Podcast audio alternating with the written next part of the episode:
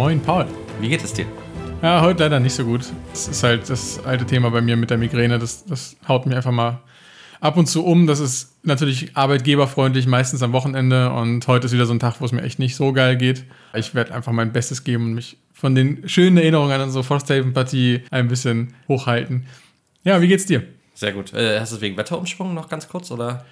Also habe ich auch manchmal als Auslöser. Ich vermute heute eher, dass es wieder daran liegt, dass ich gestern unvernünftig spät ins Bett gegangen bin. Bei mir ist der Hauptauslöser dieses unregelmäßig Schlafen. Also entweder zu spät ins Bett gehen oder auch zu spät aufstehen. Also ich muss echt versuchen, immer ungefähr dieselbe Uhrzeit im Bett zu sein und aufzustehen. Das, das klappt dann am besten, um das zu vermeiden. Und gestern, ja, war meine Frau relativ lange weg und dann haben wir abends noch ein bisschen gequatscht und dann war es dann irgendwie doch echt schon spät und heute Morgen früh raus, weil wir zu einem Geburtstag sind und ich habe so ein bisschen die Vermutung, dass es daher kommt. Und so ein bisschen spielt, glaube ich, auch diesmal Allergie rein. Ich habe ja vorhin auch erzählt, so ein bisschen komische, meine Augen sind so ein bisschen komisch heute. Ja. Könnte besser sein. Okay. Ja, alles gut. Ich hatte eine mega krasse, krasse Woche. Also, also beruflich war äh, Montag in München, bin irgendwie ganz früh los, war abends zurück, Dienstag, Mittwoch auf einem Seminar. Da bin ich von da aus Donnerstag zum Flughafen nach Hamburg, nach London geflogen, um dann am Freitagmorgen irgendwie um 7 Uhr wieder von London wegzufliegen. Hab dann irgendwie am Abend, da war eine Party, also eine Veranstaltung, deswegen war ich da, die ging auch relativ lange. Ich habe irgendwie dann drei Stunden gepennt und bin dann da vier Uhr morgens raus am Freitag und irgendwie anderthalb Stunden im Taxi zu irgendeinem Londoner Flughafen, der nicht Heathrow war, wie ich dann rausgefunden habe. Also war eine sehr, sehr intensive Woche. Sonst geht es mir eigentlich gut und ich freue mich, dass wir jetzt über Frosthaven sprechen. Vielleicht ganz kurz für alle Hörerinnen und Hörer, die das erste Mal das Format hören, fangt nicht hier an, fangt bei Folge 1 an. Wir sprechen hier über unsere Erfahrung mit Frosthaven. Wir werden das Format jetzt nicht nochmal komplett erklären. Wenn ihr mehr wissen wollt, hört einfach in Folge 1 an, weil das ist Folge 4. Weißt du noch, was die ersten beiden Punkte waren bei der letzten Frosthaven Diary Folge, über die wir gesprochen haben? Natürlich, das ist ja jetzt noch nicht so lange her. Mein Gedächtnis ist nicht ein Sieb. Hätte ja sein können, dass, aber dass du es vom Hören noch weißt, weil wir es jetzt ja auch gerade relativ frisch released haben. Nee, aber vielleicht, also ne, einfach für unsere Hörer ähm, kannst du ja nochmal sagen, was es war. Ja, genau, nur für die, ne? Ja. Genau. Also es war ganz witzig, weil ich habe ich hab mir die Folge, die ist ja heute offiziell erschienen, als, also die Folge 3 ist heute offiziell erschienen, während wir die Folge 4 jetzt aufnehmen und ich habe mir die nochmal angehört, weil es halt länger her war und ich mich auch in Erinnerung rufen wollte, was wir besprochen haben, damit wir uns nicht halt immer doppeln. Und das erste Feedback war, dass wir es zu viert viel, viel cooler finden als zu zweit. Und da bin ich mir gerade nach der letzten Session wieder ganz gar nicht mehr so sicher. Und das zweite war, wo ich sehr lachen musste, dass wir gesagt haben, wir versuchen auf jeden Fall das nächste Mal die Folge direkt nach dem Spiel aufzunehmen. Und das hat mal überhaupt nicht funktioniert. Ja, da haben wir eben ja schon drüber gesprochen. Wir sind solche Deppen. Natürlich ist die Hälfte der Erinnerung jetzt auch schon wieder flöten an die letzte Session. Das müssen wir wieder besser hinkriegen, genau. Dann ist einfach, glaube ich, noch ein bisschen cooler, wenn man dann so mehr Details hat, die, an die man sich noch erinnert. Ja, auf jeden Fall. Das äh, wir versuchen, geben unser Bestes. Jetzt ist es eine Woche her. Wir haben uns gerade die Mission nochmal angeschaut und ich habe mir auch so zwischendurch in der Woche immer wieder Notizen gemacht, wenn mir was eingefallen ist. Aber ja, wir geben unser Bestes. Vielleicht fangen wir wieder mit einem kurzen Fazit an. Wie hat dir das vierte Mal jetzt gefallen, die vierte Session? Wir haben ja diesmal wieder zu viert gespielt. Letztes Mal zu zweit, diesmal wieder zu viert. Wir haben ungefähr, ich würde sagen, acht Stunden gespielt. Wie hat es dir gefallen? Also insgesamt hat es natürlich auf jeden Fall Spaß gemacht. Mir geht es ähnlich wie dir. Ich habe auch dann zwischenzeitlich überlegt, ob es mir zu viert jetzt wirklich mehr Spaß macht als zu zweit. Ich glaube, ich bleibe dabei, dass ich es doch cooler finde. Es ist nur wirklich, ja, schon krass, wie wenig man dann im Endeffekt schafft. Ne? Also wir haben natürlich relativ spät angefangen und auch ein bisschen Zeit verloren, einfach so nebenbei beim Quatschen. Und ich würde mir trotzdem irgendwie, ja, doch wünschen, dass das zukünftig nochmal ein bisschen besser klappt. Ich kann nicht so genau sagen, was liegt. Ich glaube, es ist ein bisschen der Faktor, spät anfangen und bis spät in die Nacht spielen ist halt nicht produktiv. Ne? Dann ab einer gewissen Uhrzeit werden Leute einfach, ja, nicht mehr so produktiv. Deswegen arbeitet man ja auch nicht mitten in der Nacht. Und das merkt man halt auch beim Brettspielen. Ne? Dann dauern die Entscheidungsfindungen länger, wenn man seine Karten aussucht es ist so ein bisschen so, dass man auch, finde ich, weniger kommuniziert. Die Leute brödeln eher so vor sich hin. Das ist natürlich auch schade bei so einem Spiel, wenn man dann sein eigenes Ding macht. Ja, das trägt einfach nicht zum Spielspaß bei. Deswegen glaube ich, wäre es schon smarter, wenn wir versuchen, wirklich eher wieder vormittags, mittags anzufangen und dann halt vielleicht nicht bis in die Puppen zu spielen. Ja, das ist so ein bisschen mein Fazit zu, dem, zu der Viererrunde du hast ja auch gerade schon angeteasert, du bist auch nicht so ganz sicher. Es war für mich, muss ich sagen, die Spielsession, bei der ich bisher am wenigsten Spaß hatte. Ich glaube, es liegt an dem Charakter. Ich habe ja einen neuen Charakter angefangen, da können wir ja vielleicht als erstes mal drüber sprechen. Ich hatte ja Retired, haben wir in der Folge 3 ja drüber gesprochen und hatte ja wirklich mega, mega viel Spaß mit meinem letzten Charakter. Und habe dann überlegt, welchen nehme ich jetzt und ich habe mich jetzt für den Trapper entschieden, weil der einfach auch so von der Prämisse spannend klingt. Die Alternativen wären ja die Krabbe gewesen. Die wollte ich nicht, weil du sie nehmen willst und weil ich, also ich glaube, das ist der Hauptgrundpunkt. Ist jetzt auch nicht so, dass ich jetzt sage, ich muss sie unbedingt spielen, also kann ich sie dir auch lassen. Die andere Alternative wäre die Spell Reaver, hieß sie? Snowdancer. Snowdancer. Ich habe in der letzten Folge auch schon Spell Reaver gesagt und du hast mich korrigiert. Weil das Snowdancer gewesen, aber das wäre so eine, so eine Heilerin gewesen und ich dachte so, nee, da habe ich nicht so richtig Lust drauf, nur heilen irgendwie und keinen Schaden machen. Noch die Startklassen. Und der Trapper klingt einfach so von der Prämisse ganz spannend. Also er legt ja Fallen überall hin, deswegen Trapper. Ich habe auch schon so ein paar Fotos gesehen auf Instagram, wo halt Leute die ganzen Räume voller Fallen gelegt haben. Und das ist einfach, finde ich, glaube ich, ganz cool. Gerade zu viert kann ich mir das ganz gut vorstellen, wo ja auch wenig Platz auf dem Board ist und wo man dachte ich, die Gegner auch gut in die Fallen so steuern kann. Ich habe so ein bisschen das Gefühl von demjenigen, der die Gruppe carried, also weil ich hatte, finde ich, schon einen sehr starken Charakter vorher, zu demjenigen äh, zu werden, dessen Leiche hinten noch mitgeschleppt wird, äh, so durch die Räume durchgezogen. Entweder ich bin wirklich zu doof gewesen, den zu spielen, oder er ist wirklich einfach nicht so gut, weil ich wirklich große, große Schwierigkeiten hatte. Und das hat das natürlich ein bisschen kaputt gemacht, den Abend. Ja, glaube ich. Also man hat auch gemerkt, dass du mit dem Charakter noch nicht so ganz warm geworden bist. Wir haben ja jetzt auch wirklich nur zwei Szenarien gespielt, davon eins doppelt. Das heißt, du hast jetzt auch noch nicht so super viel Gelegenheit gehabt, da jetzt viel draus zu lernen. Was mir vor allem aufgefallen ist, dadurch, dass dein Charakter jetzt relativ wenig Karten hat, neun hast du, glaube ich, ne, mit dem Trapper? Ich glaube sogar acht oder neun. Ja, neun sind es, du hast recht, neun. Ja, ja ich glaube auch. Das war im Vergleich zu den, jetzt muss ich schon wieder raten, was waren es vorher, zwölf? Elf. Ja, aber es, es, klingt nicht viel, aber es ist ein Riesenunterschied. Ja, klar, das ist ja einfach schon vor der ersten Rast ein kompletter Zug. Ja. Und das zieht sich natürlich durch. Dadurch hat man auf jeden Fall gemerkt, dass du auch große Schwierigkeiten hattest, überhaupt so lange am Leben zu bleiben wie alle anderen. Also du warst halt in den ersten beiden Partien bestimmt sechs Runden vor Ende der, des Szenarios raus. Und das ist natürlich schon krass. Also erstens natürlich für dich, für den Spielspaß, weil du ab dann ja nicht mehr mitspielst und nur noch zugucken kannst. Aber natürlich auch so, was das Balancing angeht. Da hättest du vorher schon sehr viel reißen müssen, um nützlich zu sein, ne, sag ich mal. Also um einfach stark genug zu sein, um jetzt diesen Ausfall der letzten paar Runden irgendwie auszugleichen. So stark kam er mir auch nicht vor. Es ist witzig, weil ich muss sagen, ich finde, er erinnert mich sehr an den Tinkerer aus Gloomhaven. Das ist ja auch eine der sechs Startklassen dort, die auch eher so Support und Fallen legen und sowas kann. Natürlich nicht ganz so spezialisiert wie der Trapper jetzt, aber es geht so in die Richtung.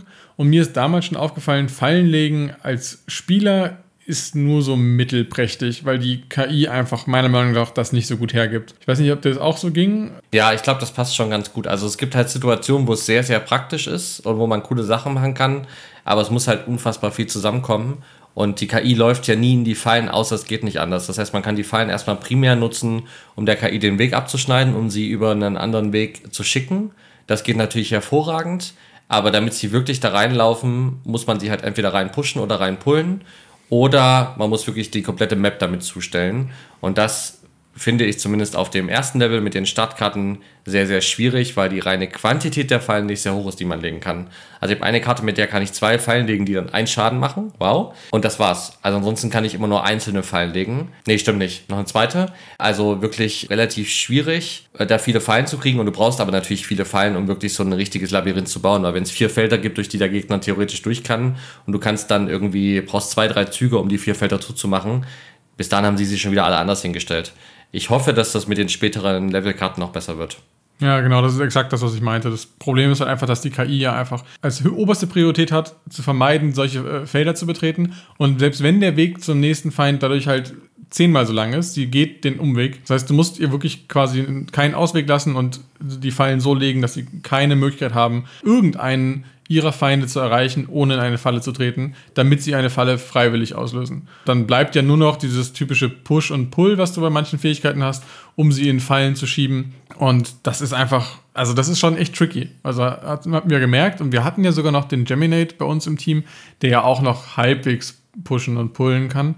Und trotzdem war es so, dass wirklich ein Großteil der Fallen halt nie ausgelöst wurde. Und es ist dann sogar in Situationen manchmal blöd für den Rest des Teams war, weil du dann halt viele Fallen gelegt hattest und wir dann selber gucken mussten, wie wir uns jetzt überhaupt noch platzieren können, weil wir können unser Movement ja nicht auf den Feldern beenden, wo ein Freund steht. Durch die Fallen können wir auch nicht durch. Im Gegensatz zu dir, du hast ja dieses coole Perk gewählt, dass du keine Fallen auslöst, keine eigenen Fallen auslöst. Aber das ist jetzt nicht so, dass man sagt, so, boah, es ist auf jeden Fall richtig mächtig, sondern das hat halt, diese Fallen haben halt auch einige Nachteile für uns. Dementsprechend müssten sie schon sehr mächtig sein, um das wieder ausgleichen zu können. Und ich habe auch das Gefühl gehabt, dass die dann so stark doch wieder nicht waren. Gerade weil du, wie du es gerade beschrieben hast, du hast dann einzelne Fallen, die machen mal einen Schaden, die kannst du dann vielleicht mal upgraden mit einer weiteren Aktion, dass sie mehr Schaden machen. Oder was hat du noch? Disarm oder dieses Immobilize? Ja, das Immobilize, genau. Oder und sowas? eine, und äh, eine hat die Wundenfunktion. Hm. Genau, die machen dann auch mal drei Schaden, so eine Falle, aber ich muss halt die Falle legen in einem Zug und im nächsten Zug muss ich den Gegner dann reinpullen. Dieser Pull-Angriff macht auch ein bisschen Schaden, also mache ich dann vielleicht drei, vier Schaden durch den Angriff plus drei Schaden durch die Falle, ist erstmal gar nicht so wenig, aber es sind halt auch zwei Züge und da muss halt auch der Gegner da stehen, wirklich, immer noch, den ich da reinpullen will und nicht irgendwas anderes passiert sein. Also es ist schon, ja, ist schon nicht so easy. Ich bin trotzdem motiviert, den weiterzuspielen, weil ich glaube, dass der wahrscheinlich, wenn ich ein bisschen, hoffentlich ihn besser rausgefunden habe, noch ein paar Möglichkeiten hat und ich hoffe vor allem wirklich, dass die späteren Levelkarten nochmal sehr, sehr stark sind. Die Level 2 Karten, die ich jetzt freigeschaltet habe, waren auf jeden Fall schon mal deutlich, deutlich stärker als die Level 1 Karten. Ich hoffe, dass das so weitergeht. Das große Problem ist einfach, die neuen Karten ist halt für mich so wirklich immer der, der Horror. Ich darf solche Charaktere nicht spielen, weil ich habe eh immer die Fear of losing all my cards. Keine Ahnung, wie man das nennt. Das ist eh immer sowas, was in meinem Hinterkopf ist. Deswegen spiele ich ja auch nie Lost-Karten eigentlich oder sehr ungerne Lost-Karten. Und ich habe quasi keine Lost-Karten mit dem Charakter, wie auch mit neuen Karten. Dann ist man ja quasi sofort raus. Und trotzdem war ich immer so früh beendet, weil ähnlich wie dein Charakter, ich auch einfach so wenig Leben habe. Und das ist natürlich mega hart, weil die Szenarien sind natürlich mittlerweile eher für Level 3, Level 4 Charaktere ausgewählt. Und ich brenne dann damit mein sieben Leben rum. Du kriegst halt einmal auf die Mütze und bist, kannst eine Karte abwerfen. Nicht so hilfreich. Ja, was du auch gesagt hast, ne, dieses, du musst halt wirklich viele Fallen legen, damit sie gezwungen sind, da reinzugehen. Das ist mir in einer ganz speziellen Situation aufgefallen. Da hattest du wirklich vier Fallen gelegt in einem Raum, der, glaube ich, fünf Felder breit war. In der Mitte war noch ein Stein oder so. Das heißt, du hast mit diesen vier Fallen da eine Barriere gelegt und dann dachte ich so, ja, Mensch, cool, jetzt haben wir die Situation, jetzt müssen die durch die Falle gehen. Aber was ich dann nicht so richtig bedacht hatte, das war halt mehr als ein Gegner. Und der erste Gegner läuft durch die Falle, kriegt dann seine drei Schaden. Und alle anderen rennen einfach durch das Feld des Gegners, der die Falle ausgelöst hatte, durch und müssen die anderen Fallen auch nicht mehr auslösen. Das heißt, du hättest jetzt wieder es schaffen müssen, da eine Falle in den Spot zu legen, dass wieder eine, eine Mauer sich aus Fallen bildet, sag ich mal. Aber dafür war es eigentlich schon fast wieder zu spät, weil die Gegner schon auf unserer Seite der Fallen waren. Das ist schon tricky. Also ich glaube auch, die beste Möglichkeit bleibt wahrscheinlich das Pushen und Pullen. Und was ich auch versucht hatte, dir als Tipp zu geben, halt, dass du, wenn du einen Raum öffnest, in dem du durch die Tür gehst, dass du halt deinen Zug in dem Raum, aus dem du kommst, beendest und eine Falle in die jetzt offene Tür legst. Das haben wir halt in Gloomhaven ab und zu so genutzt. Das klappt halt ganz gut. Dann musst du halt nur eine Falle legen und die Gegner müssen Mhm. einfach zwangsläufig durch dieses Feld. Das hatte sich jetzt bei uns in dem Szenario nicht so ergeben und ich meine, du hast auch nicht so mega viel Movement, glaube ich, ne? Kann das sein? Dass du da jetzt so in die Tür reingehen und wieder rausgehen kannst? Du musst das auf jeden Fall, die, mir die richtigen Karten dafür aufheben. Also ist jetzt nicht so easy peasy gemacht. Genau, und wir hatten jetzt auch bei den vier Spielern das Problem, dass wir halt zwei Leute haben, die tendenziell eher Nahkämpfer sind. Das heißt, wenn du jetzt eine Falle in die Tür legst, bedeutet das halt, dass die dann auch an dem Zug auf jeden Fall nicht in den Raum gehen können, wenn sie nicht drüber springen können und wieder zurückspringen, weil in dem Raum stehen bleiben dürfen sie ja auch nicht, weil die Gegner dann auch nicht mehr durch die Falle gehen. Also man muss schon sehr viel beachten. Du meinst eben, dass es mit vier Spielern besser funktioniert oder sich der Trapper eignet mit vier Spielern? Ich glaube fast eher nicht. Ich glaube, es würde besser funktionieren, wir wären nur zu zweit. Also müsstest halt nur auf einen anderen Spieler Rücksicht nehmen, wo du die Fallen legst, weil zu viert haben wir sowieso oft das Problem mit dem, wer stellt sich wohin, damit alle noch angreifen können in dem Zug. Weil klar, manche sind Fernkämpfer, aber unendliche Reichweite hat ja auch wieder keiner. Das macht es natürlich noch schwerer, wenn dann überall noch die Fallen liegen und solche Späßchen. Ja, ja, das stimmt. Ich glaube, ich muss die Fallen vor allen Dingen taktisch nutzen. Das habe ich in der letzten Mission dann ja gemacht, als ich noch mitgespielt habe. Äh, ist wirklich so, um den Gegnern so ein bisschen äh, die halt weiterlaufen zu lassen und so ein bisschen zu verzögern und dadurch zu steuern, wann welche Gegner kommen oder den Weg abzuschneiden. Das geht, glaube ich, sehr, sehr, sehr gut mit den Fallen. Und in ein, zwei Zügen habe ich es auch geschafft, in Kombination mit dem Gemini. Du meintest ja, der kann auch pushen und pullen. Das ist auch ganz cool. Ne? Ich mache eine Falle, der pusht den Gegner dann da rein, macht auch Schaden. Das ist auch ganz effektiv. Bedarf aber natürlich einer ziemlich genauen Absprache, die ja eigentlich offiziell nicht gewollt ist. Also das ist so ein bisschen, finde ich, finde ich schwierig. Und wir haben letztes Mal in dem Podcast darüber gesprochen, dass ja der, jetzt komme ich gerade nicht drauf, den ich vorher gespielt habe, wie der Name ist. Blinkblade. Dankeschön. Der ist ja als sehr komplex eingestuft und der Chopper hat die zweithöchste Komplexitätsstufe und ich finde den Chopper halt viel, viel, viel komplexer. Also das äh, passt einfach überhaupt nicht vom Ranking her. Von daher ja. Also es, ich bin noch nicht da, dass ich sage, ich spiele ihn auf jeden Fall nicht weiter oder irgendwie sowas oder gebe frustriert auf, weit gefehlt. Aber es war trotzdem ein frustrierendes Erlebnis. Gerade bei dem zweiten Szenario war ich, glaube ich, eine Dreiviertelstunde vor Ende oder so schon raus. Und das war dann auch um elf und wir haben bis zwölf gespielt. Wo, wo ich da auch ein bisschen müde war natürlich und gerne gespielt hätte, um mich so ein bisschen motiviert zu halten. Und dann da so um elf nach einer acht Stunden Spielsession, sieben Stunden Spielsession, eine Stunde Leuten zuzuschauen beim Frosthaven spielen. Ich war natürlich trotzdem dabei und habe mich ja auch gefreut, dass ihr es am Ende noch geschafft habt, aber das war schon wirklich ein bisschen frustig. Ja, kann ich voll nachvollziehen. Hat man dir auch angemerkt. Also, ja, tut mir leid. Nein, nein, ist, so war es nicht gemeint, aber man hat einfach gemerkt, dass du jetzt nicht so da drin bist und so viel Spaß hast wie mit dem Blinkblade. Ne? Das tat mir natürlich auch ein bisschen leid. Das mit dem Trapper, ich habe es so ein bisschen kommen sehen. Ich habe versucht, das so ein bisschen sanft äh, vorher anzuteasern, dass ich das mir vorstelle, dass das schwierig werden könnte hat man gemerkt, dass du da nicht ganz so drin aufgehst wie mit dem anderen kleinen Blinkblade. Du kennst mich so schlecht. Also, wenn du jemand sagst, das wird, wenn du mir sagst, das wird bestimmt schwierig, das ist so ein extra Motivator für VWs auf jeden Fall spielen. Nicht, ja, okay, das war vielleicht das, das Wording das Problem. Ich meinte nicht, dass es anspruchsvoll wird, sondern dass es halt schwierig wird, mit der Klasse Spaß zu haben. Hm. So war es gemeint. Ja, okay. Von daher, ich bin gespannt, wie mein Fazit nach dem nächsten Mal ausfällt. Aber deswegen war das, muss ich sagen, so die unspaßigste Session. Ich habe aber trotzdem Bock weiterzuspielen. Vielleicht das zweite, was wir auch noch neu entdeckt haben, bevor wir zu den Missionen kommen, war ja die Winterphase. Winter has come. Und auf einer Skala von 1 bis 10, wie spektakulär fandest du es? also ich muss schon sagen, ich habe nicht so Sorge gehabt wie du, glaube ich. Ich habe schon ein bisschen damit gerechnet, dass es jetzt ja ein bisschen schwieriger wird, aber jetzt nicht gleich so die komplette Horde der Eiszombies über uns hereinbricht. Und so war es ja dann auch. Ne? Also es ist ja wirklich jetzt nicht so gewesen, dass wir jetzt super Schwierigkeiten bekommen hätten, es jetzt irgendwie eine neue Mechanik gegeben hätte, die das Spielen deutlich erschwert, sondern es ist einfach ja nur der andere Kartenstapel bei den Events und die waren bisher auch tendenziell eher harmlos. Also wir wurden jetzt tatsächlich das erste Mal angegriffen und wir mussten Frosthaven verteidigen mit dieser Mechanik, dass wir da diese Guards haben, die ein eigenes Deck haben. Man kann jetzt Soldaten einsetzen, um den Wert, den man erreichen muss, um Frosthaven zu verteidigen, zu senken. Das heißt, es wird einfacher und man kriegt Advantage beim Ziehen dieses Decks. Und wir haben halt als erstes direkt ein Gebäude verteidigen müssen, wo wir einen von diesen Teilen dieser Krone, die wir gefunden haben, drin versteckt hatten. Das heißt, wir wollten dieses Gebäude auch unbedingt beschützen, haben erstmal sofort alle unsere verfügbaren Soldaten verheizt, um den Schwierigkeitsgrad so weit zu senken, dass es überhaupt wahrscheinlich war, dass wir das überleben. Also wir hatten, glaube ich, der Angriffswert wäre dann, glaube ich, 35. Wir haben drei Soldaten geopfert oder haben wir wirklich alle vier geopfert? Wir haben alle Soldaten reingepackt, aber ich meine, es sind auch noch drei. Auf jeden Fall sind wir am Ende genau darauf gekommen, auf den, auf den Verteidigungswert, den wir gebraucht haben. Genau. Ja. Spoiler Alert, wir sind genau auf den Wert gekommen. Aber auch nur, weil wir mit Advantage ziehen durften ja. und weil wir dann halt diese plus 20 gezogen haben. Das heißt, es war schon relativ knapp.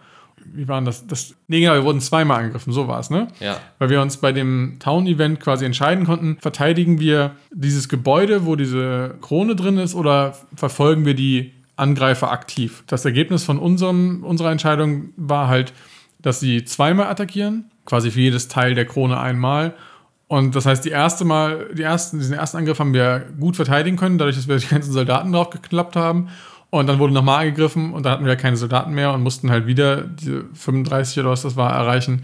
Das war halt natürlich nicht mehr drin. Also ich weiß gar nicht, ob man das überhaupt hätte ziehen können. Wir haben es auf jeden Fall nicht gezogen. Dann wurde das Gebäude beschädigt. Ich hatte mir halt schon gedacht, okay, die Taktik ist auf jeden Fall beim ersten Mal alles reinhauen, damit es halt nicht erst beschädigt wird und dann zerstört, und dann habe ich den Kartentext aber ganz zu Ende gelesen. Da stand dann, wenn das Gebäude nur beschädigt wird, wird es trotzdem zerstört. Dann mussten wir es halt reparieren oder neu craften in der Runde. Ja, wie hat sich das für dich angefühlt? War das eine epische Schlacht? mit großen Konsequenzen? Das ist eine ähnliche, ähnliche Suggestivfrage wie die, wie, wie die 1 bis 10 Epic Scale im, vom Winter. Nee, ich fand, ich war da ein bisschen ja, enttäuscht. Ich hatte ja nicht erwartet, dass das die Hauptmechanik ist, aber ich hatte schon gedacht, dass das irgendwie ein bisschen ich weiß nicht richtig, was ich mir vorgestellt hatte, aber ich hatte mir ein bisschen was anderes vorgestellt. Das war am Ende ja wirklich nur, man wählt aus, wie viele Soldaten man hat und dann sieht man so ein Modifier-Deck, was auch von irgendwie minus 10 bis plus 30 oder was auch immer geht, also auch wirklich riesen Skala, was ich mir nicht so richtig erklären kann, weil entweder ich habe eine vernünftige Verteidigung und klar kann ich vielleicht mal ein bisschen Glück und Pech haben, so kann ich mir das erklären und irgendwas hält vielleicht länger, als es normalerweise halten sollte oder irgendwie einer von den Angreifern bricht sich einen Fuß oder sowas, aber mit diesem Modifier-Deck, mit diesen extremen Ausschlägen, das finde ich schon so ein bisschen merkwürdig. Also ich kann mir erklären, warum sie das gemacht haben mit den Modifier-Decks, weil es halt so ein bisschen dann auch also einen gewissen Zufallsfaktor und eine Nichtberechenbarkeit haben soll. Aber ich finde bei diesen Stadtangriffen das sehr merkwürdig, weil bei normalen Angriffen kann ich mir das vorstellen. Ich ziehe halt eine Null-Damage-Karte, da habe ich halt meinen Angriff total daneben gesäbelt. Kann ich mir so RP-mäßig gut erklären. Bei den Stadtmodifiern kann ich mir das wie gesagt nicht erklären. Was soll dazu führen? Und wenn sie das schon machen, hätten sie es vielleicht tatsächlich mit einem kleinen Storytext nochmal erklären können. Keine Ahnung. Ähm, während des Angriffs ziehen dunklen, dunkle Nebel Schwaden auf und die Angreifer verlieren sich gegenseitig und haben deswegen einen riesen Nachteil, was weiß ich. Aber einfach nur so ein Modifier-Deck ziehen und irgendeinen Wert vergleichen, da hatte ich mir ein bisschen mehr erhofft. Also wenn man die Mechanik einbaut, hätte man sie, finde ich, ein bisschen, ein bisschen RP-mäßiger ausführen können. Also ich finde es auch gut, dass sie nicht so ewig braucht, aber so richtig zufrieden hat es mich nicht gemacht. Kann ich dir nur zustimmen, ich finde es auch nicht so geil. Mein Grund dafür ist aber ein anderer, nämlich, dass der Unterschied zu dem normalen Modifier-Deck ist, dass du nur eine von diesen Karten ziehst. In einem normalen Dungeon-Run hast du ja, weiß ich, wie viele Attacken machst du da im Schnitt bestimmt 10 Minimum bis zu 20 oder so. Das heißt, das Ding levelt sich wieder aus. Am Ende hast du halt im Schnitt immer schon Schaden gemacht. Wenn du aber jetzt für ein Gebäude eine Karte ziehst und dann ist das Gebäude kaputt oder nicht, ist das halt einfach ein, ist der Zufallsfaktor da halt einfach viel wichtiger und viel präsenter. Und deswegen ist das einfach ein, auch keine coole Mechanik, bin ich da ganz bei dir. Wir hatten ja vorher sogar die ganzen Mauern gebaut. Wir hatten ja in den letzten Folgen schon erzählt, wir haben gebaut, was wir nur konnten und hatten also, glaube ich, drei Mauern gebaut. Das heißt, wir hatten diesen plus 15 Bonus und wir haben die Soldaten eingesetzt. Das wäre alles völlig egal gewesen, wenn wir jetzt einfach äh, eine Null gezogen hätten oder eine, eine, negative Zahl. Dann wäre das alles vollkommen für den Arsch gewesen. Und das fühlt sich einfach nicht gut an. Klar wollten sie wahrscheinlich halt einen gewissen Zufallsfaktor mit einbauen. Dieses Modifier-Deck ist halt einfach auch so dieses Ding, was Frosthaven und Gloomhaven so ein bisschen einzigartig macht. Ne? Das, das ist, glaube ich, mittlerweile so eine Sache, die erkennt man, wenn man das, das sieht und denkt halt an dieses Spiel. Deswegen wollten sie da vielleicht auch noch einbauen. Und man kann das Deck auch wie das eigene Modifier-Deck später im Spielverlauf noch verändern. Du kannst da Karten entfernen, neue Karten hinzufügen, bla bla. Aber unterm Strich bleibt es halt ein totaler Zufallsfaktor. Und wie du sagst, dadurch, dass diese Zahlen so, so viel größer sind, ist es natürlich auch viel schwieriger, dagegen anzuarbeiten. Also klar, die Idee ist wahrscheinlich, ne, wir reden davon, dass eine ganze Stadt sich verteidigt und eine Horde von Gegnern angreift, deswegen sind die Zahlen höher als bei einem normalen Modifier-Deck. Aber wenn man halt dann nur so fünf Punkte für eine Mauer bekommt, dann sind diese Zahlen auf dem Deck einfach zu groß, meiner Meinung nach. Das war jetzt nicht schlimm, das hat ja uns auch wirklich quasi nichts gekostet. Wir haben jetzt eine Woche mal quasi kein neues Gebäude bauen können, sondern einfach nur das alte wieder aufgebaut. Und der Splitter der Krone war dann auch nicht weg, obwohl das Gebäude zerstört wurde. Von daher ist es nicht tragisch, aber wie gesagt, die ganze Stadtphase meiner Meinung nach braucht kein Mensch. Ja, ich liebe die Stadtphase. Angriffsphase ist auf jeden Fall underwhelming. Ich hatte mir da einfach in meinem Kopf was anderes vorgestellt, als Frosthaven damals vorgestellt wurde. Ne? Man, man, hat diese Immersion dieser Stadt, die man ausbaut und dann baut man da Mauern und dann wird man im Winter angegriffen und muss die Stadt verteidigen. Und ich hatte gedacht, da ist irgendwie so ein kleines, cooles Minispiel, was man irgendwie machen muss. Aber es ist ja wirklich einfach nur, wie viele Soldaten setze ich ein, was habe ich gebaut, ziehe eine Modifier-Karte fertig und das bringt, finde ich, dieses Erlebnis in meinem Kopf, eine Stadt wird angegriffen und unterschiedliche Dinge können passieren, irgendwie nicht so richtig rüber. Ich will jetzt hier nicht lösen, wie man das hätte anders machen können. Dafür sind die Spielerautoren da, aber ich hatte mir da was anderes nur vorgestellt. Das ist aber auch nicht schlimm, weil es ist die Nebenmechanik einer Nebenmechanik. Insofern passt das auch. Wie gesagt, aber war ein bisschen underwhelmed. Und vom Winter hatte ich mir auch ein bisschen mehr erhofft. Also ist ja am Ende nur das passiert, dass wir ab sofort die Winter-Events ziehen. Und das erste Winter-Event war ja dieser Angriff auch, ne? Genau, das ist der einzige, die einzige Auswirkung erstmal. Es sind sowohl die Road als auch die Outpost-Events, die sich jetzt geändert haben. Und die waren aber bisher jetzt, die waren jetzt nicht schlimm, ne? Es ist jetzt auch nicht so, als würde da jetzt von der Story her sich irgendwie was Neues anbahnen, finde ich. Also es ist jetzt nicht so, als wäre jetzt eine klare Bedrohung, die jetzt im Winter besonders mächtig wird oder so, schon angeteasert worden, sondern bisher ist es so ein bisschen so, ja gut, wir wissen ja auch gar nicht, wie die Angriffe im Sommer sind, ne? ob da überhaupt welche in dem Deck drin sind und wir einfach nur Glück hatten, weil man ja wirklich nicht viele zieht, dadurch, dass man halt nur, wie viele Wochen sind es? Acht oder so? Ja, ist nicht viel. Spielt. Das heißt, von den grob 30 Karten, glaube ich, die in dem Event-Deck zum Start drin sind, haben wir jetzt halt acht gezogen. Das heißt, wir hätten auch theoretisch einfach nur glücklich ziehen können und deswegen gar keine Sommerangriffe abbekommen. Weiß ich nicht. Kann jetzt halt sein, dass die Quote einfach drastisch höher ist, aber das, das weiß man ja nicht, ohne reinzugucken. Aber bisher war es auch so, dass ich gedacht habe, ja, okay, bisher ganz glimpflich davon gekommen. Ja, ich hatte mir ein bisschen mehr erhofft von dem Winter, ist am Ende ja nicht schlimm, aber ich dachte schon, wie du schon sagst, dass es irgendwie eine übergreifende Bedrohung gibt, die im Winter besonders schwer wird oder dass man doppelte Ressourcen zum Gebäude bauen braucht oder ich weiß nicht, jedes Mal zwei Holz abgeben muss zum Heizen, was weiß ich, irgendwie noch eine übergreifende Mechanik, aber Pustekuchen, ja, ist wie es ist. Mal schauen, wie sich das weiterentwickelt. Ist jetzt auch nicht schlimm, aber ich dachte halt, da passiert sonst was. Spoiler ist nicht so. Ja, genau. Also ich bin noch nicht ganz sicher, ob es sich nicht noch ändert. Wir haben ja auf jeden Fall noch vier Winter auf dem normalen Campaign Sheet vor uns. Und durch dieses System, mit dem du trägst halt Events in dem Kalender ein und dann passiert was. Und dann können ja auch neue Eventkarten in die Decks gemischt werden und so. Kann es schon sein, dass einfach der zweite Winter erst das richtige Arschloch ist. Und sie einfach nur nett sein wollten und den Leuten halt jetzt nicht in dem, in, im ersten Durchgang das Leben total schwer machen wollten. Oder es bleibt halt so. Weiß ich nicht. Ja, es ist auf jeden Fall der Vergleich zwischen dem Schwierigkeitsgrad der Szenarien und diesem Metagame der, der Stadtverwaltung und so da ist eine gewisse Diskrepanz. Die Szenarien sind immer noch wirklich knackig schwer, kommen wir auch gleich noch zu, wenn wir die beiden besprechen, die wir diesmal gespielt haben. Dieses Metagame, da sind wir immer noch extrem gut. Klar, wir haben jetzt halt eine Woche verloren, wo wir nichts Neues bauen konnten. Aber die Ressourcen, die wir zum Wiederaufbauen brauchten, waren völlig egal. Der Nachteil davon, dass dieses Gebäude zerstört war, war auch, glaube ich, einfach gar keiner, wenn ich ehrlich bin. Ich weiß es gerade gar nicht so genau. Das funktioniert ja so, dass wenn ein Gebäude in der Stadtphase zerstört ist, gibt es einen Nachteil. Und ich glaube, bei uns war es die Mine und die hat einfach keinen Nachteil. Dann haben wir sie wieder aufgebaut und dann haben wir das nächste Abenteuer gespielt. Von daher, pff, ja, Ja, ich glaube, da ist alles äh, gesagt so. Ich bin gespannt, wie sich es weiterentwickelt. Aber ähm, ja, bisher ist die Stadtphase wirklich easy peasy. Eine ähm, Sache noch, bevor wir zu uns nahe kommen. Ja. Ich bin erstmal natürlich zu meinem Lieblingshändler gegangen und habe die Lucky Dice gekauft. Ja, stimmt. Geiles Item. E Äh, Eventuell haben wir unseren zwei Mitspielern auch nichts davon erzählt. ja, die waren einfach nur zu langsam. Ne? Und Ja. ich war ja mit dem Händler auch am besten befreundet, weil ich am meisten Abenteuer mit ihm bestritten habe. Ja. Das war also schon sehr RP, du dass dir erzählt, hat er dir erzählt, wie traurig er ist, dass er nicht mitkommen kann? Ja, ja, das tat mir schon ein bisschen leid, aber er hat jetzt natürlich die Verantwortung für diesen Laden. Da kann er natürlich nicht weg, auch wenn er will. Ja, ja, stimmt, die Lucky Dice. Hast du die eigentlich mal eingesetzt? Einmal, ne, glaube ich? Ich habe sie einmal eingesetzt und das hat auch ganz gut reingehauen, ja. Ja, cool. Sehr gut. Sind sie auf jeden Fall bei einem würdigen, bei einem würdigen Nachfolger. Der Tinkerer hätte damit ja auch überhaupt nichts anfangen können, weil wenn man keinen Schaden macht, braucht man auch nicht viermal Modifier ziehen, weil bringt nichts, man macht ja auch keinen Schaden. Plus du machst ja auch viel Ja. Schaden über die Fallen, wo du gar keine Karten ziehst. Ne? Deswegen ist es bei dir wirklich nicht so sinnvoll. Absolut. Wir fangen an mit Quest 115, Pylon Problems. Das ist die Folgequest. Äh, Ihr erinnert euch vielleicht, wenn ihr die vorigen Folgen gehört habt. Wir haben ja uns entschieden, eine neue Route nach Frosthaven frei zu sprengen, haben dafür eine Höhle gesprengt, wo wir Pylonen wegspringen mussten. Da haben wir in der letzten Folge drüber gesprochen. Und diesmal sind die Worker weitergekommen. Wir haben dann in, weiß nicht, vier Wochen, fünf Wochen später eine Folgequest eingetragen. Die haben wir jetzt erreicht und direkt als erstes gemacht.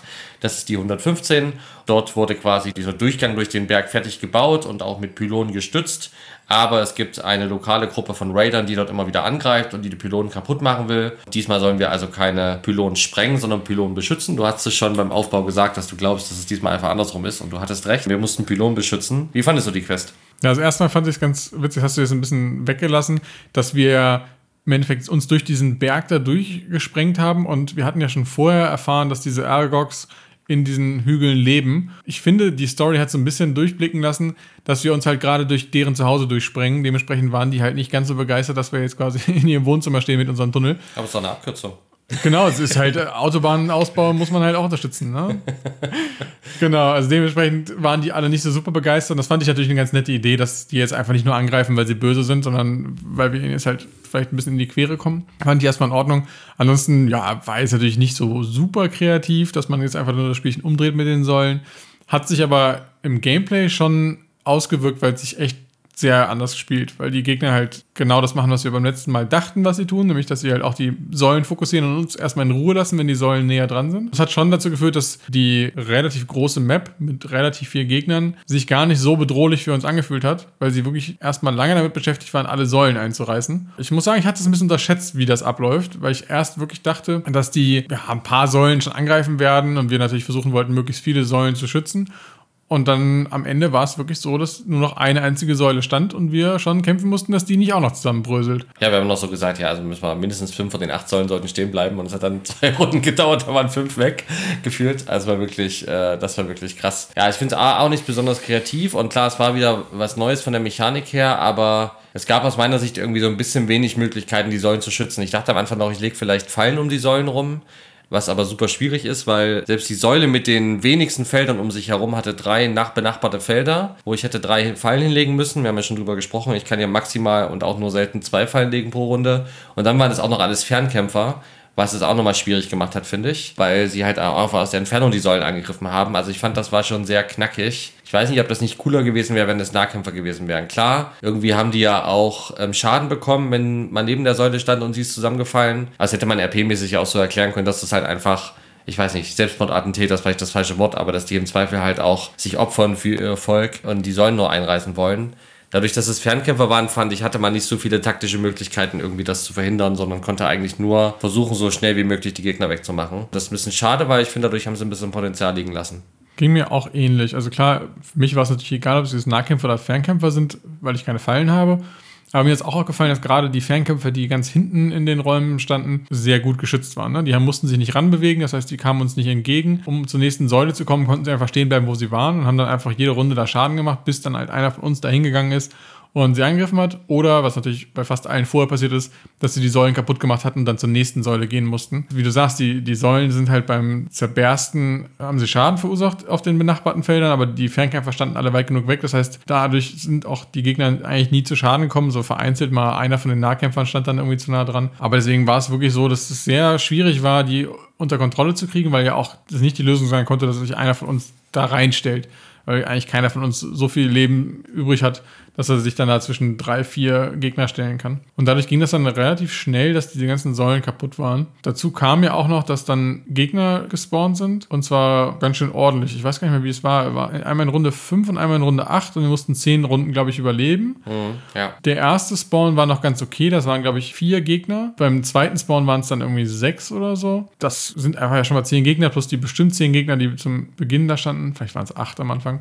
Also es ist einfach schon eine große Anzahl von Gegnern. Das heißt, bei uns war es auch am Ende so, dass wir wirklich nur überlebt haben und nicht das Spielfeld cleared haben, weil es viele Gegner waren, die teilweise auch wirklich sehr stabil waren. Also diese Nahkämpfer haben halt relativ viele Leben, die Imps nicht. Und es war auch das erste Mal, dass diese Eismagier von den Argox unterwegs waren, die Snowspeaker oder so heißen die, glaube ich. Die waren halt auch Fernkämpfer. Also es war einerseits nicht ganz leicht, das Szenario, und andererseits hat es sich irgendwie nicht so ganz rund angefühlt, fand ich. Ja, es wirkte sehr chaotisch irgendwie, kann man nicht so sagen. War vielleicht Absicht. Aber vielleicht haben wir uns auch einfach blöd angestellt. Kommt bestimmt auch rein, dass dass es die erste Mission mit meiner neuen Klasse war und ich mich noch so reingefunden habe. Aber wie gesagt, also hat mich nicht überzeugt, weil es auch keine Katastrophe oder so, aber sicherlich nicht eins meiner Lieblingsszenarien. Wir haben es aber dann geschafft. Jetzt muss ich kurz überlegen, hatte es schon eine direkte Auswirkung oder wie war denn das? Es hieß dann, glaube nee, ich. Nee, nee, nee. Es wurde wieder ein Eintrag im Kalender gemacht und zwar abhängig davon, wie viele Säulen noch standen. Das hat ja, angegeben, wie viele ne? Wochen, ne? genau. Und ja. dadurch, dass bei uns nur noch eine Säule stand, ist es sehr weit in der Zukunft und dementsprechend passiert erstmal nichts. Ja, ich habe auch überlegt, also tatsächlich haben wir es ja wirklich nur so um Haaresbreite quasi geschafft und mich hätte interessiert, wie es sich anfühlt, wenn man noch eine andere Taktik probiert hätte. Ob es vielleicht wirklich funktioniert hätte, wenn wir uns aufgeteilt hätten und mehr auf die Gegner zugerusht wären und nicht versucht hätten, nur ein paar Säulen direkt zu schützen, sondern wirklich uns da zwischen die Säulen und die Gegner geworfen hätten. Das haben wir jetzt halt dann nicht ausgespielt. So geil war die Mission dann nicht, dass man das freiwillig macht. Aber hätte mich schon interessiert, wie das sich dann anfühlt, weil unsere Taktik eigentlich sich gegen Ende des Szenarios nicht so angefühlt hat, als wäre es die Winning Strategy. Wir haben es halt eher so gerade noch so hingekriegt, ein bisschen mit Glück und. Nochmal Glück. Ja. Ja, ja, ja, auf jeden Fall. Bin ich bei dir. Vielleicht hätte man es verloren, hätten wir es sicherlich nochmal anders probiert, aber ich hätte es ja einfach nochmal so aus Spaß neu spielen. Da war die Motivation ist ja auch nicht da. Von daher mal schauen, was dann passiert und was uns der Gang gebracht hat. Das klang ja sehr vielversprechend. Ich bin gespannt, ob es das dann hält oder ob das dann ist so, hey, ihr könnt jetzt einmal Items für 5 Gold weniger kaufen oder so. Dann mache ich auf jeden Fall einen Tableflip. ja, ich bin auch mal gespannt. Ich hoffe auch, dass es jetzt nicht irgendwie nur ein reiner Reward im Sinne von, du kriegst halt irgendwas ist, sondern dass es vielleicht irgendwas wirklich freischaltet, ne? Irgendwas Neues. Ja, irgendwie neue Gebäude oder sowas. Und ich so, nein, kein neues Gebäude, neue Klassen, ich will Gebäude. Ich will Gebäude. Äh, hast du noch was zu der Quest? Nee, alles gut, können zur nächsten. Die nächste ist die 112, Raised by Wolves. Ähm, willst du kurz erklären, was passiert ist? Erinnerst du dich noch, RP-mäßig? Ich glaube schon, genau. Also wir haben bei einem Road-Event, meine ich, einen kleinen verlorenen Wolf gefunden, den mit nach Hause genommen und jetzt der Story-Fetzen, der dieses Szenario einleitet, ist halt, dass man merkt, dass dieser Wolf halt totunglücklich ist und man quasi seine Familie sucht und wir kommen dann zu einer Höhle, treffen dann auf Wölfe, die uns durch das Szenario durchbegleiten und offensichtlich sind irgendwelche anderen Kreaturen in ihre Höhle eingedrungen und haben sie da quasi vertrieben und wir wollen jetzt quasi die Höhle für diese Wölfe zurückerobern. Ich habe ehrlich gesagt so ein bisschen verpasst, wie wir diese Höhle gefunden haben. Sind wir einfach nur diesem kleinen Wolf hinterhergelatscht? Also ich weiß gar nicht, ob das überhaupt erklärt wurde. Auf jeden Fall ist das die Höhle, die eigentlich ja von den Wölfen bewohnt wird und die von diesen Kreaturen da eingenommen wurde oder was auch immer. Und wir ja, clearen sie quasi. Das ist das, was ich mir noch gemerkt habe. Ja. Das fand ich total merkwürdig, weil die werden ja nie eingeführt als irgendwas anderes als Wölfe, wie wir sie in der echten Welt kennen und warum die jetzt dann so reagieren sollten, dass wenn wir da ankommen und ihr Baby dabei haben, dass sie dann uns gegenüber freundlich sind, weil wir eher denken, dass sie dann gerade aggressiv werden, weil sie ja nicht, nicht verstehen können, dass wir das äh, Baby gerettet haben und dann auch noch mit uns gemeinsam in diese Höhle einzudringen und mit uns zu kämpfen, finde ich wirkt überhaupt nicht glaubwürdig. Wenn sie da jetzt eine andere Kreatur genommen hätten, wo man hätte sagen, okay, es ist eine Fantasy-Kreatur, die ist vielleicht intelligenter als so ein Wolf, aber das fand ich jetzt irgendwie sehr merkwürdig. Kann ich verstehen, so wo du sagst, in dem Moment habe ich keine Störung gehabt. Ich war halt eher enttäuscht mit dem Outcome von der, von der Quest. Hatte ich mir mehr erhofft. Können wir gleich nochmal drüber sprechen. Ich verstehe ich in dem Moment jetzt, wo du sagst, ich habe da aber nicht drüber nachgedacht. Für mich war es an sich okay. Aber ich bin bei dir, wenn man irgendeine andere Kreatur genommen hätte, hätte es vielleicht irgendwie besser gepasst. Es war auf jeden Fall so, dass wir diese Wölfe begleiten mussten. Die haben mit uns gekämpft. Was auf der einen Seite ja ganz cool war, weil wir hatten quasi dann sechs Charaktere auf dem Brett.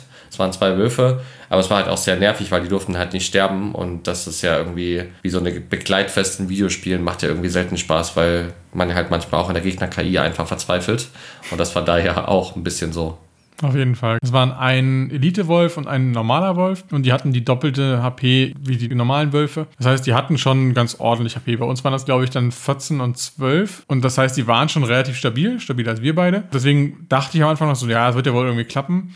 Aber da kommt wirklich natürlich viel zusammen. Also einerseits rennen die halt wie die Bekloppten einfach auf die Gegner zu. Und weil die ja auch noch sehr viel Movement haben, die Wölfe, sind sie häufig wirklich als Erste auch an den Gegnern dran gewesen und dann dementsprechend auch immer die Ziele von den Attacken gewesen, weil die Gegner auch nicht mehr weggehen.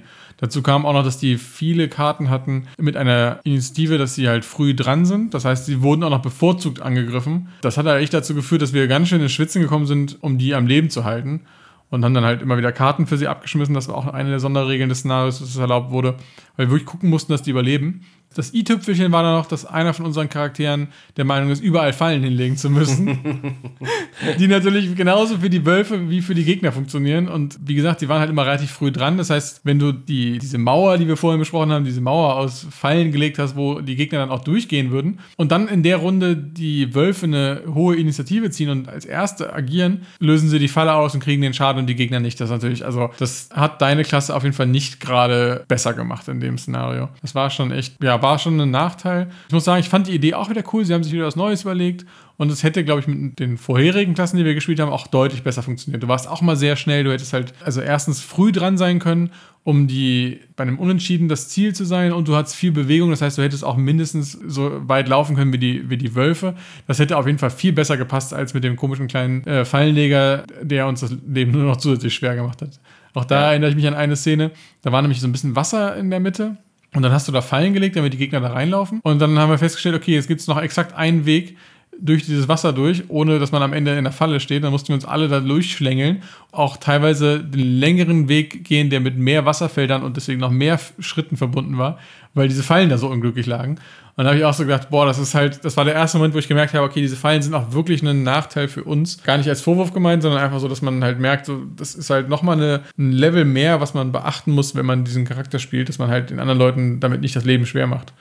Ja, ist halt super schwer einzuschätzen, ob man jetzt die Gegner zu einem kommen oder man zu den Gegnern geht. Und wenn man das falsch einschätzt, so wie ich das in dem Raum getan habe, dann müssen halt alle Verbündeten durch die Fallen durch. Und selbst wenn, wie du sagtest, ne, ein Gegner durch die Falle durchläuft, bleibt dann nur so ein enger Weg. Also die Klasse ist halt einfach überhaupt nicht gut in Missionen, wo schnell Räume geklärt werden müssen und vor allen Dingen viele Distanz zurückgelegt werden müssen. Und das war da ja so. Es ging mhm. los in so einem quadratischen Raum, das war noch okay, dann war das so ein langer Gang mit, ich weiß nicht, acht, neun Teils Länge. Und dann kam da nochmal so ein ganz großer Gang. Und bevor wir überhaupt in diesem letzten Raum waren, nicht Gang, in dem letzten Raum waren, der ja auch groß war, war meine Klasse ja schon raus in beiden Versuchen. Wir haben es ja zweimal versucht. Das war überhaupt nicht gut kompatibel mit meiner Klasse. Wie gesagt, also war, war ein bisschen frustig. Mal schauen, ich hoffe, ich komme noch besser rein. An sich, so vom Design her, fand ich die Mission aber ganz cool. Mit diesem langen Gang und diesem Wasser und so und diesem Stein und der Gegnervielfalt war das schön. Sie hat halt bei mir nicht so einen guten Eindruck gemacht, weil ich ja einfach mit der Klasse noch nicht so richtig warm geworden bin. Was waren denn da für Gegner? Also ich erinnere mich an die Chaos-Dämonen. Und es waren ja alles irgendwie so, so fiese Kreaturen, die ihnen quasi diese Höhle weggenommen haben. Aber ich komme jetzt gerade nicht drauf, was die anderen Kreaturen waren. Also die, die krassesten waren diese Burrowing, warte, ich guck mal, wie die hießen. Burrowing Blades. Das ah, waren diese so Würmer, diese Würmer, ne? die haben sich in die Erde gegraben und haben dann angegriffen. Auch super mit Pfeilen, weil die graben sich halt einfach unter der fucking Falle durch. Mhm. Ähm, fand ich vom Gegnerdesign, fand ich die ziemlich cool. So gegen die zu kämpfen war auf jeden Fall hart, weil die hatten viele HP und haben sich ja quasi unter der Erde durchgebuddelt. Und wenn man auf dem Weg des Buddelns war, da haben sie einen auch nochmal Schaden gemacht. Also das war ziemlich hart. Ja, das waren wirklich witzige Gegner. Also muss man auch sagen, finde ich, dass bei Frosthaven echt nochmal mehr Gehirnschmalz in die verschiedenen Gegnertypen geflossen ist. Ne? Also bei Gloomhaven gab es zwar auch so spezialisierte Gegner, wie zum Beispiel die Dämonen. Da gab es halt den Feuerdämon, der mehr Schaden gemacht hat und den Erddämon, der mehr Leben hatte und solche Geschichten. Aber die haben sich jetzt von der Mechanik her da meistens doch nicht so riesig unterschieden.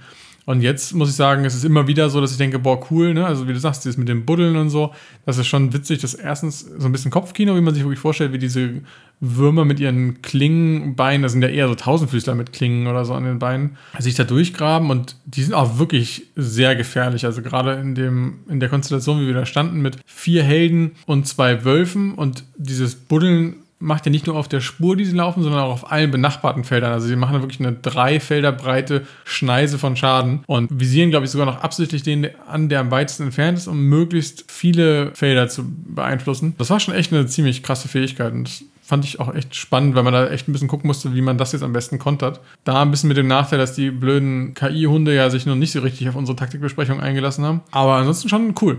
Aber es gab noch einen dritten Gegnertypen, oder? Äh, es gab die Burrowing Blades, es gab den Chaos Demon und es gab äh, den Earth Demon und Hounds. Ah ja, okay. Ja, und die Hounds sind auch unsere Verbündeten. Insofern genau die, die beiden Ja, die- Dämonen. Ja, also die, die ja. Burrowing Blades sind mir auf jeden Fall am meisten in äh, Erinnerung geblieben. Die waren Ja. auf jeden Fall ziemlich, ziemlich krass. Wie gesagt, insgesamt cooles Szenario. Der erste Raum war auch kein Eis. Ah ja, was, was ja, war das? einfach eine Höhle m, so mit Feuer und so. Aber im zweiten Raum gab es dann Eis. Insofern war doch eigentlich auch so Moment der Freude. Nein, eigentlich eine coole Mission, wie gesagt. Also bei mir ist diese, diese Spielsession halt einfach so ein bisschen unter dem, ja, dem Schatten, äh, dass mir die Klasse nicht so Spaß gemacht hat und ich bin gespannt, wie das nächstes Mal wird. Und dann haben wir auch wirklich sehr lange gebraucht. Also wir haben, wie gesagt, in den acht Stunden jetzt zwei Missionen geschafft. Eine haben wir zweimal gespielt, also vielleicht drei Stück gespielt quasi. Ist mir im Nachgang unklar, wie wir so wenig schaffen konnten. Hat aber irgendwie ewig gedauert. Geht mir auch so, haben wir ja letztes Mal schon drüber gesprochen. Ne? Es, fühlt sich einfach so an, als würde man nicht so viel schaffen. Das ist einerseits ein bisschen frustrierend. Ich muss auch sagen, dass mir das halt manchmal ein bisschen auf den Zeiger geht, wenn dieses Aussuchen der Karten so lange dauert. Ne? Ich will mich da gar nicht ausnehmen. Ich habe manchmal auch so Runden, wo ich denke so, boah, was mache ich denn jetzt? Wie kann ich jetzt irgendwie irgendwas Cooles machen? Aber meine Güte, ey, da teilweise haben wir da ewig gesessen. Da bin ich dann losgegangen, mir einen Kaffee gemacht, habe mir Snacks geholt und bin nochmal kurz auf die Toilette gegangen und komme wieder und dann sind die Karten immer noch nicht ausgesucht. Ich denke mir so, Jungs, das kann nicht sein. Ich dachte halt schon, so langsam wird mir geschimpft, ne? Dann er so, jetzt mach den Kaffee später oder so. Nö, kein Problem. Wir suchen Karten aus, wir sind erstmal eine Viertelstunde beschäftigt. Hui, ey, aber da muss man schon, also da äh, braucht man bald so eine Stechuhr, wie beim, beim, wie heißt das, Quick Chess oder so. Ja, also es ist einige sehr, wir haben sehr entspannte Mitspieler teilweise. Äh, ich hoffe, du meinst nicht mich damit, weil ich also ich habe ein bisschen länger gebraucht auch, weil ich ja die Klasse einfach noch nicht so gut kannte. Aber ich bilde mir eigentlich ein, dass ich jetzt selten der Letzte war. Aber ja, wir haben da sehr entspannte Kollegen. Ist auch okay, ist, jeder spielt so ein bisschen anders, aber in der, in der Masse ist es halt einfach mir ein bisschen zu wenig gewesen, was wir geschafft haben. Von daher, ich hoffe, das wird nächstes Mal wieder ein bisschen besser. Diesmal keine Stunde 20, nicht Stunde 40 geredet, sondern nur 50 Minuten. Oder hast du noch irgendwelche Gedanken, die du loswerden möchtest? Ja, wir wollten noch kurz darüber sprechen, wie wir die Belohnung der Quest fanden. Stimmt, richtig. Genau, wir haben nämlich gesehen, als wir den Sticker aufgeklebt haben, den Removable Sticker, weil wir ja die coolen Extra-Sticker gekauft haben, dass der in der Nähe von Frosthaven ist. Und wir hatten so ein bisschen, glaube ich, beide damit gerechnet, dass irgendwas als Questbelohnung dabei rumkommt, was uns in Frosthaven direkt hilft. Also ich habe tatsächlich gedacht, so Mensch, Wölfe, die sich bei uns in der Nähe der Stadt niederlassen, vielleicht helfen die uns irgendwie bei der Verteidigung. Ne? Das ist natürlich schon wieder so ein bisschen, auch da echte Wölfe würden wahrscheinlich nicht so super nützlich sein. Ist ja im Endeffekt Fantasy und sie waren ja unsere Kumpels in der Mission. Vielleicht dachte ich, bleiben sie einfach unsere Kumpels und helfen bei der Verteidigung oder machen irgendwas anderes Cooles. Ja, was war die Questbelohnung? Weißt du es noch? Ich weiß es nämlich nicht mehr. Es war so underwhelming, dass ich es verdrängt habe. Ich glaube, es waren 15 XP pro Person oder so. Ah ja, stimmt, genau. Und Richtig. da dachte ich auch nur so, das kann jetzt nicht Stimmt, sein. das Ne? Wir haben diese Mission gespielt in der Annahme, dass wir irgendwas dafür bekommen, weil es war ja klar, dass die jetzt keinen großen Story-Batzen mitbringen würde oder irgendwie relevant für die Geschichte werden würde, weil sie einfach auch so völlig unabhängig von den anderen Missionen war, die wir bisher gespielt haben. Und dann gibt es nicht mehr eine coole Belohnung. Also da habe ich auch gedacht, so, boah, das, das ist jetzt echt ein bisschen enttäuschend. Ja, ist witzig. Also wahrscheinlich auch von Game of Thrones hatte ich auch die, genau diese Geschichte im Kopf, die du meintest, ne? mit großen Wölfen, die uns irgendwie bei der Verteidigung helfen. Ist überhaupt nicht passiert. Ich dachte auch, vielleicht gibt es irgendwie einen, Wolfsbau oder so, den wir bauen können. Was weiß ich. Keine Ahnung, mit was für einem Bonus der bringt. Verteidigung finde ich am naheliegendsten. Aber hätte man auch 5000 andere Sachen draus machen können. Aber ja, XP ist halt so die lameste Belohnung überhaupt, ne? Weil das ist halt einfach nur, also es macht ja keinen Unterschied. Ja, okay, mein Charakter levelt schneller hoch, das ist schön. Aber die Gegner werden ja auch schwieriger dadurch. Also es bringt ja auch nicht wirklich einen Vorteil. Man kommt noch ein bisschen schneller durch den Content durch. Also war eine sehr schwache Belohnung, war ich auch ein bisschen enttäuscht. Du das nochmal ansprichst. Genau, man hätte auch wenigstens irgendwie ein Item machen können, ne? irgendwie einen Wolfszahn, der dir irgendwie irgendwas bringt oder keine Ahnung was. Also, dass die mir jetzt nicht eine, eine Waffe äh, schmieden, ist mir schon klar, sind halt Wölfe, aber da hätte man ja irgendwas machen können. Also 15 XP ist wirklich die absolut langweiligste Belohnung, die man sich hätte einfallen lassen Ja. können. ja, das war ein bisschen enttäuschend. Hat gepasst zu der Session. Ja, war ein also- gelungener Abschluss. Es war wirklich so, dass wir echt mit dem Gefühl rausgegangen sind, dass wir nichts geschafft haben in der Session. Ne? Also wir haben jetzt zwei Missionen geschafft, aber bei beidem halt keine konkrete Belohnung. Es ist nichts bei rumgekommen. Ich weiß gar nicht, ob ich ein Level-Up hatte und noch irgendwer. Aber pff, also es war wirklich nicht so beeindruckend, was dabei rumgekommen ist. Ja, ja, kann ich mich nur anschließen. Okay, von mir aus können wir dann jetzt einen Haken dran machen. Wir haben diesmal keinen Superspoiler-Teil, sondern den letztes Mal eingeführt und haben ihn diesmal gar nicht, weil es ist nichts passiert, was wir Superspoilern könnten. Das ist leider so. Ja, insofern müsst ihr, liebe Hörerinnen, liebe Hörer, euch fürs nächste Mal gedulden. Vielleicht, wenn wir wieder zu zweit spielen, dann können wir wieder eine große Super-Spoiler-Session machen. Nein, also wenn es was gibt, dann machen wir das nächste Mal wieder, aber diesmal ist halt einfach nichts passiert. Die Events haben wir euch genannt, was da irgendwie nennenswert war mit dem Angriff. Vielen Dank, Nick. Danke fürs Dank, Zuhören. Danke dir, Und Paul. Bis zum nächsten Mal. Epische Outro-Musik, go.